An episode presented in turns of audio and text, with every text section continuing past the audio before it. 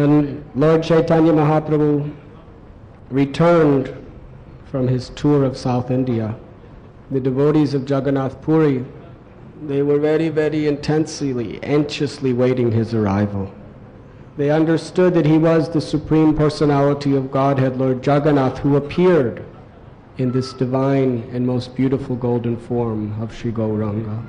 And while he was away, it is explained that the devotees of Puri Dham were like Chataka birds, who were just as the Chataka bird is always meditating on that drop of rain falling from the cloud, not satisfied with anything else.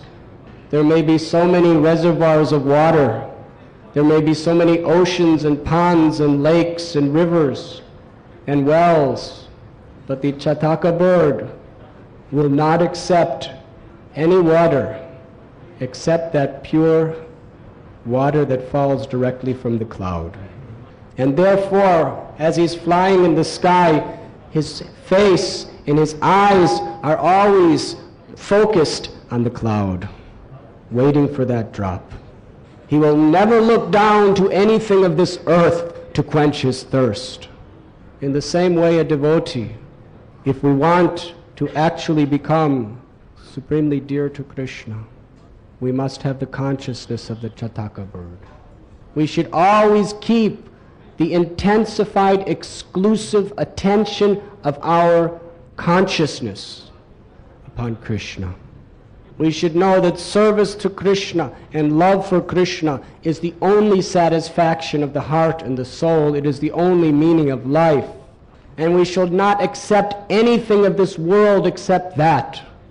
We should not look down to look for contentment, peace, or security toward any of the rivers or ponds or lakes of the promises of Maya that are contained within this temple mortal existence. We should keep our attention always like the Chataka bird in rapt attention, waiting for the mercy of Krishna. That is called Ananya Bhak, Dritavrata. That is the determination that is necessary. And when we have that determination, then and only then will Krishna reveal himself in our lives. But before he reveals himself, he will test us. We will not look to any of the false promises of Maya in the form of wealth or family or prestige or long life or anything else for our satisfaction. We may deal with these things in a very responsible and proper way in the service of Krishna, but our attention must always be fixed upward toward Krishna's lotus feet, toward the cloud of Krishna's mercy. Krishna Shyam Sundar. He is that dark, beautiful rain cloud. And we are simply waiting for that drop of mercy. And we are willing to starve of thirst, of anything else, but we will not accept any substitute than His mercy. But before He gives that drop of water, sometimes He sends thunder. And when the thunder comes, the insincere feel this is very frightful. Maybe I should go home. Maybe I should look elsewhere. And then sometimes there is lightning.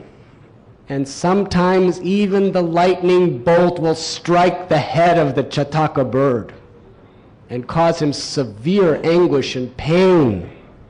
But he will never take shelter of the water of this world. He will remain in fixed determination, looking up and praying for that drop of water coming from the cloud. And whatever lightning, whatever thunderbolts, whatever thunder that may come upon him, he just accepts it as his purification in order to qualify himself to receive that drop of mercy. This is the determination that a devotee must have. We must always be seeking this higher taste. We must be resolute in determination that only Krishna can give me real satisfaction. Only surrendering to Krishna and receiving His mercy will be purpose in life and look nowhere else. You were listening to Radhanath Swami on devotionalnectar.com.